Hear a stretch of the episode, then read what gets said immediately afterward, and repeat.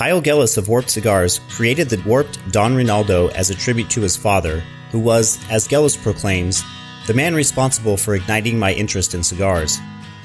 Don Reynaldo cigars are made at the El Titan de Bronze factory in Miami's Little Havana, using Dominican and Nicaraguan filler tobaccos, a Nicaraguan binder, and a Dominican Corojo wrapper leaf.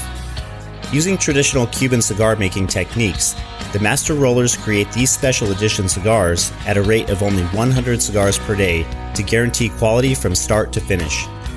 The medium bodied experience will excite aficionados with wood, pepper, and spice notes, along with dashes of citrus.